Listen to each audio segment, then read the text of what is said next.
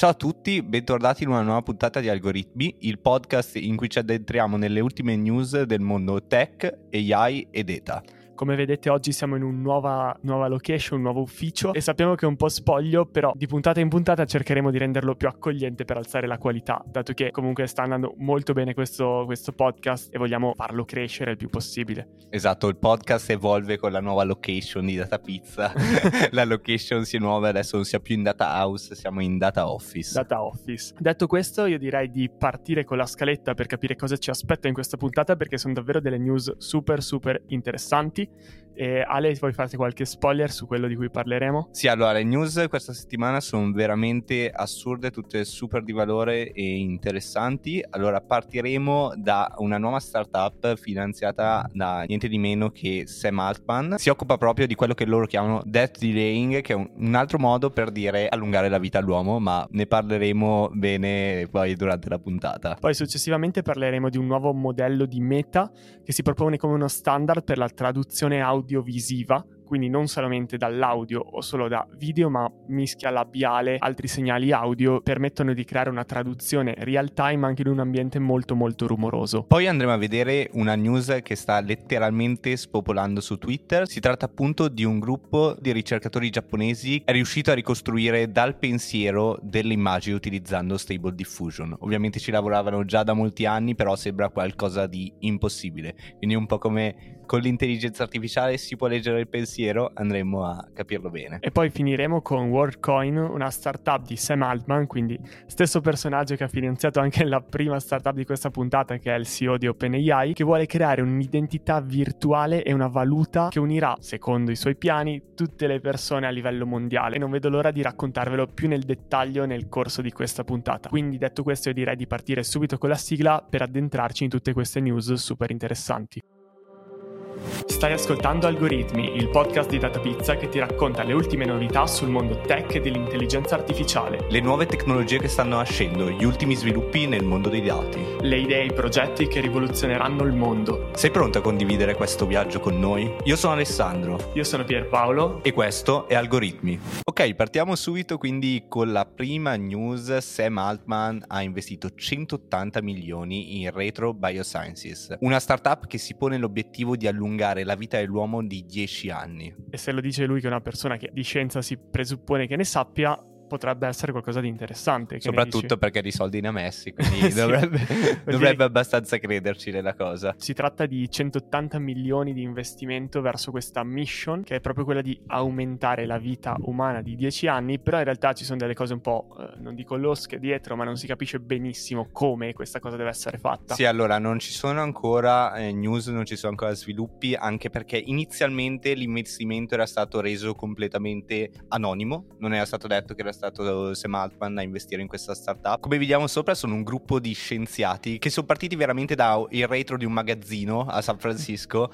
per sviluppare questa tecnologia. Sono partiti in una modalità super stealth, senza annunciare l'investimento fatto da Sam Altman ormai diversi mesi fa, e secondo me ne sentiremo molto parlare nei prossimi anni. Adesso, quanto riporta l'articolo dell'MIT, Sam Altman ha completamente svuotato tutte le sue finanze. Oltre ad aver investito in questa startup ha investito anche in un'altra startup ben 375 milioni. Quindi a questo ragazzo in tasca è rimasto ben poco, poi si sa che non sarà una persona che finisce sotto un ponte, però è anche interessante vedere come queste persone, comunque che hanno tanti fondi, tante risorse, magari scelgano, invece che mollare tutto, andare sulla spiaggia deserta e fare la bella vita, decidono comunque di investire il proprio capitale in delle missioni che possono essere anche sociali, perché si parla di allungare la vita di 10 anni, però poi quello che si legge tra le righe è trovare tecnologie per far vivere meglio le persone, magari anche per allungare la vita di chi ha dei problemi di salute che vuole risolvere. Quindi al di là della cosa più marketing, che è allungare la vita, diventare immortali, secondo me c'è tutto un filone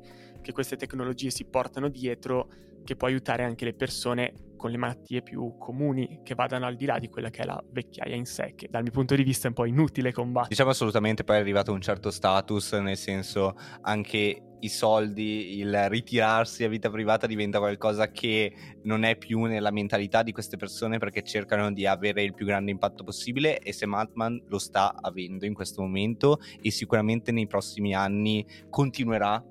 se queste startup andando bene in cui sta investendo ad avere un impatto gigantesco sul mondo, quindi veramente uno dei player su cui stare molto molto attenti su quello che fa. È anche molto giovane lui, infatti ha 37 anni e già sta cambiando il mondo, da OpenAI, quindi ChatGPT e tutto il resto. Sicuramente una persona che nei prossimi decenni potrebbe combinarne delle belle, e il fatto di essere qui a commentare i suoi investimenti può farci rivedere questi contenuti magari tra qualche anno e dire: cavoli, ti ricordi quando era solo un investimento e adesso magari è un'applicazione molto più comune nel mondo, quindi è molto interessante secondo me. Infatti vediamo come certe volte tante missioni difficili come questa, ovvero aumentare la vita dell'uomo di 10 anni, ringiovanire tra virgolette le persone, sono battaglie assurde, però veramente possono attrarre i talenti migliori, e tante volte queste cose funzionano, come poi abbiamo visto Musk che ha lanciato i razzi, ha risparmiato infinite quantità di soldi rispetto agli stati, come effettivamente persone sul pezzo, messe sul progetto fattibile anche se molto visionario, possono poi portare un alto impatto, e secondo me questa è la filosofia che sta seguendo Sam Altman oggi. Certo, perché quando si parla con persone che hanno tantissime competenze, che potrebbero lavorare veramente in ogni azienda a livello mondiale, quindi proprio magari software engineer, oppure persone super formate sul life science e tutta la parte magari bioinformatica, biomedica, queste persone vogliono che il proprio talento sia speso per delle missioni grandi, importanti, che possono avere un impatto sulla vita e sul mondo. Quindi molto spesso magari è più facile trovare delle persone per questa tipologia di startup piuttosto che magari per l'ennesima app da smartphone che magari non porta tutto questo valore, tutto questo cambiamento. Ma passiamo alla prossima news, dove parliamo di Meta e del suo nuovo modello che si pone come benchmark per la traduzione di audio-video in testo. Magari sembrerà la solita cosa che abbiamo già visto e rivisto e rivisto, ma in realtà non è così. Ora ve lo spiego, anzi vi faccio vedere un'immagine dove spiegano proprio la differenza tra un modello normale che prende dell'audio e lo trasforma in testo e questa tipologia di modello che è capace, da un video della persona che parla, di combinare labiale e audio molto sporco in un agglomerato di informazioni che poi danno un testo molto più preciso e che segue proprio il labiale della persona sul video. E questo è molto interessante soprattutto in vista di future applicazioni per persone che magari hanno problemi di udito, oppure addirittura per la realtà aumentata. Quindi magari quegli occhiali che avevano presentato assieme a Ray-Ban magari in un futuro avranno uno schermo sulle lenti che potranno darti una traduzione istantanea di quello che la persona davanti a te sta dicendo. Questi sono tutti scenari che sembrano molto molto lontani, ma come abbiamo visto magari sono vicini e non ce ne rendiamo conto. Quindi Ale, tu cos'è che ne pensi di questi nuovi standard, modelli che possono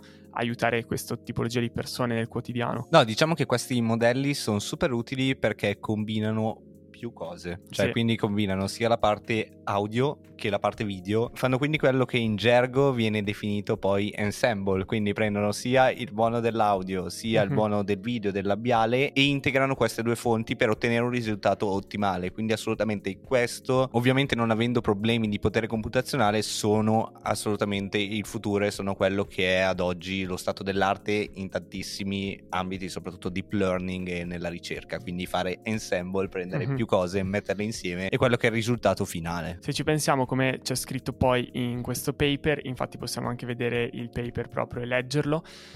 noi quando ascoltiamo qualcuno parlare combiniamo diversi sensi, quindi non c'è solo l'audio. Se noi ci troviamo, che ne so, in un posto molto rumoroso, che ne so, a Piazza Duomo di Milano la domenica pomeriggio, e siamo con un amico che parla, molto probabilmente, senza che ce ne rendiamo conto, andiamo a capire molto di più da come si muove, il suo atteggiamento, il modo in cui muove le labbra, piuttosto che l'audio. E questo, diciamo che gli esperti di Facebook l'hanno capito e hanno cercato di modellizzarlo. In questo grafico che ci viene fornito nell'articolo vediamo che viene confrontato l'errore che viene commesso da due tipi di modelli, cioè il migliore in circolazione e il modello di Meta che abbiamo appena descritto. Nel caso di un ambiente dove non c'è rumore di fondo sono abbastanza comparabili, vince leggermente il vecchio modello state of the art, quindi lo stato dell'arte, però nell'ambiente rumoroso vediamo che stravince il modello di Meta, quindi unendo proprio la parte visiva alla parte audio si riesce a ridurre l'errore praticamente a un terzo rispetto a quello di un modello che si fida solo dell'audio. Se arriviamo alla parte di speech to text quindi anche con la traduzione vediamo che in un ambiente dove non c'è rumore di fondo vince ancora il modello state of the art, quindi quello chiamiamolo vecchio, però in un ambiente rumoroso non c'è competizione, quindi proprio quello che vogliono dire loro parlando di traduzione audiovisiva è proprio l'unione di più sensi, e quindi questo ci porta, diciamo, a un next step in quella che è la traduzione, perché fino ad oggi si era pensato a una traduzione basata su onde sonore e adesso con la potenza computazionale che abbiamo riusciamo a fare un passo successivo, unire più sensi e dare molta più struttura a quella che è la traduzione fatta da una macchina. Quindi questo io lo trovo davvero davvero interessante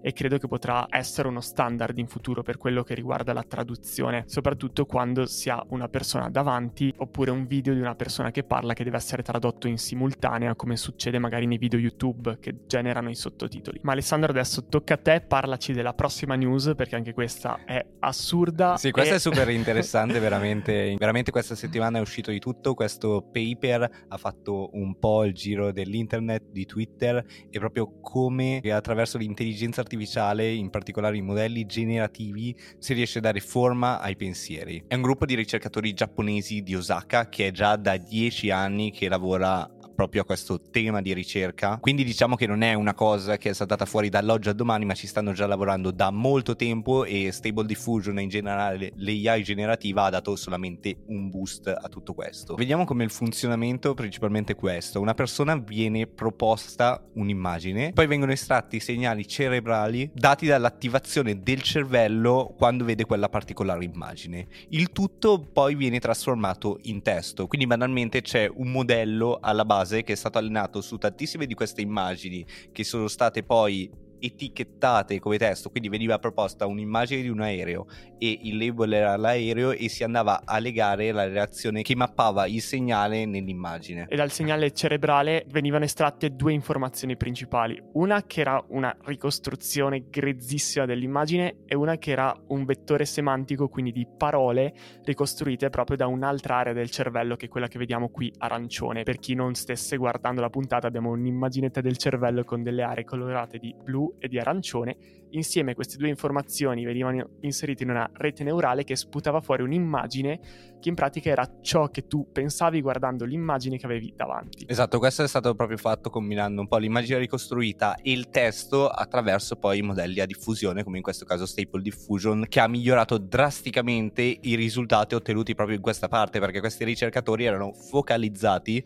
più che sulla parte di AI generativa, sulla parte precedente. Raccogliere i dati dai segnali elettrici del nostro cervello, questo è super importante. Ma qual è l'obiettivo? È vedere se, guardando per esempio la foto di un orsetto peluche, nella nostra testa il pensiero di quell'orsetto peluche può essere ricostruito, quindi capire anche in che modo il nostro cervello si comporta. Non è solo prettamente una curiosità, ma può essere utile anche in ambito medico poi per curare malattie. Sì, assolutamente, pensiamo anche, c'è proprio una, tra virgolette, lettura del cervello, perché questo viene fatto dando un'immagine molto chiara, facendola vedere, ma un next step potrebbe essere quello di non avere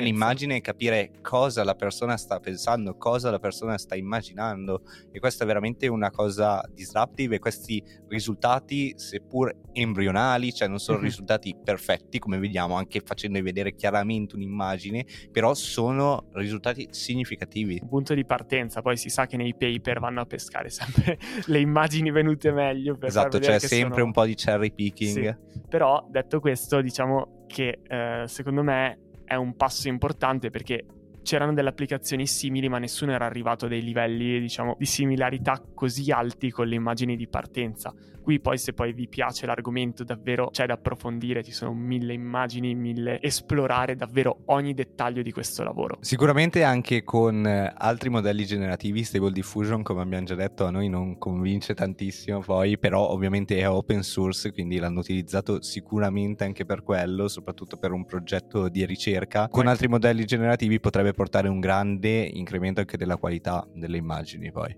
ma io direi di passare alla chiusura con l'ultima news che personalmente è quella un po' più particolare, quindi te la racconto subito, e si tratta di Worldcoin, un'altra startup cofondata da Sam Altman, quindi torniamo al personaggio che ha aperto la puntata, che dicono sia la next big thing delle AI, ma che in realtà leggendo quello che è l'articolo di AI non ne ho trovata molte. Infatti si tratta di andare a combattere in un mondo che si sta sempre evolvendo come quello di internet le persone che in realtà non sono persone, quindi i fake.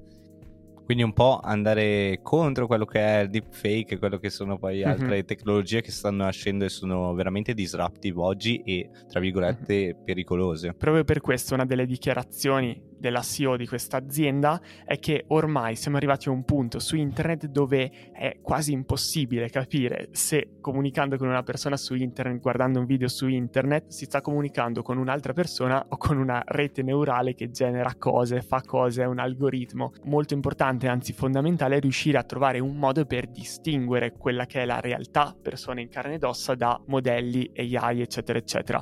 E se ci immaginiamo che magari 2 anni fa questo problema non c'era, ad oggi siamo a un punto dove un testo scritto da ChatGPT può essere considerato quasi simile a quello di una persona, un domani tra 3, 4, 5, 10 anni chissà cosa questi tipi di modelli potranno fare. Diventa fondamentale creare quello che loro chiamano una prova della personalità, che è chiamata proprio Worldcoin, che ha la missione di creare sia un global ID sia una currency globale, quindi una moneta virtuale che grazie a un'app permette sia pagamenti sia trasferimenti di denaro e che non sia falsificabile grazie ad altre tecnologie AI che potrebbero creare sempre più truffe. Diciamo quindi che stanno cercando di, con una visione a lunghissimo termine, cioè nel senso lunghissimo, secondo me neanche così lungo, qualche 5-10 anni, però stanno cercando di prevenire direttamente quelli che saranno i problemi e così loro avendo una visione molto ampia su quello che sono le evoluzioni dell'intelligenza artificiale, perché essendo proprio in prima linea questo risulta essere un grande passo avanti. Stanno cercando di prevenire fin da subito il problema e ovviamente monetizzarci sopra, immagino. L'investimento è diventato pubblico a giugno del 2021, ma volevo raccontarvi un po' meglio come funziona poi effettivamente questa app nella pratica, perché all'inizio, quando nel boom delle cripto Sam Altman ha parlato comunque di crittografia, di monete virtuali, tutto il resto, è stato bollato inizialmente come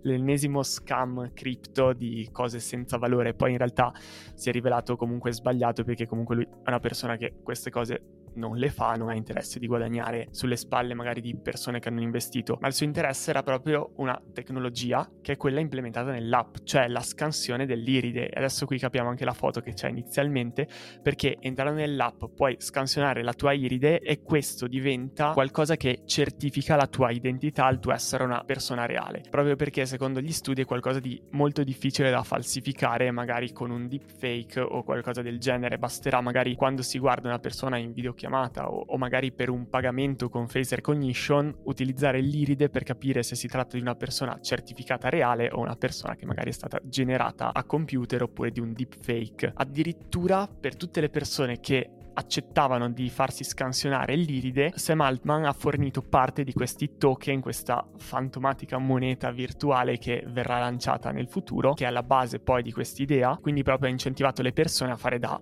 alpha test di questa tecnologia, ed è molto molto interessante perché è qualcosa che secondo noi sarà un problema nei prossimi anni, e quindi vedere che già persone del settore stanno cercando di risolverlo ci mette da una parte di fronte a un mondo un po' distopico, ma dall'altra ci dà delle speranze che comunque nulla si è perduto e che si possa continuare a distinguere persone reali, tutto ciò che è intelligenza artificiale. Un'ultimissima cosa interessante è quella che l'app genera quello che viene chiamata una zero knowledge proof, cioè un'equazione matematica che ogni volta che vengono richiesti dei dati alla persona dà solo i dati giusti, cioè quelli proprio essenziali che il richiedente vuole conoscere, senza spargere in giro quantità di dati enormi che poi magari possono portare a targetizzazioni eccessive o comunque magari non fa piacere che i propri dati siano utilizzati per questioni di cui non siamo a conoscenza. E quando hanno chiesto proprio come mai le persone dovrebbero iniziare a utilizzare quest'app, la risposta è stata proprio un driver. Il driver principale sarà il cambiamento che internet subirà nei prossimi anni, quindi le persone si troveranno talmente in una situazione dove è importante conoscere con chi stai parlando che si fideranno di una tecnologia del genere. E davvero quando ho letto questa news mi si è aperto un mondo, perché in realtà io non avevo pensato a tutti i problemi e a relative soluzioni e questo ci dimostra che ci sono delle persone che ci pensano e soprattutto ci investono. Sì, perché magari non è nell'immediato che una persona capisce queste cose, ma quando è in un ecosistema in cui come OpenAI guarda a lungo termine, già riesce a capire quali sono i business, quale è la possibilità di investimento su tecnologie a lungo termine. Quindi questo un po' per tutti, cercate sempre di guardare a lungo termine e cercate persone che credano in voi, nelle vostre idee nel lungo termine. Bene, allora siamo in chiusura di questa puntata, secondo me una delle migliori. Abbiamo parlato di un sacco di news super interessanti, siamo andati lunghi ma perché eravamo super appassionati di quello che stavamo dicendo e c'era veramente tanto da dire. Quindi grazie mille a tutti voi che ci ascoltate, ricordatevi di lasciarci 5 stelle se volete supportarci e ci ascoltate su Spotify, invece un bel like su YouTube è sempre apprezzato. Quindi noi dal nuovo ufficio vi salutiamo, vi diamo appuntamento alla prossima settimana, al prossimo lunedì, magari con una location che diventerà sempre più elaborata, un po' più carina di volta in volta, sempre meno spoglia, e quindi ci vediamo il prossimo lunedì con una nuova puntata di Algoritmi. Ciao! Ciao!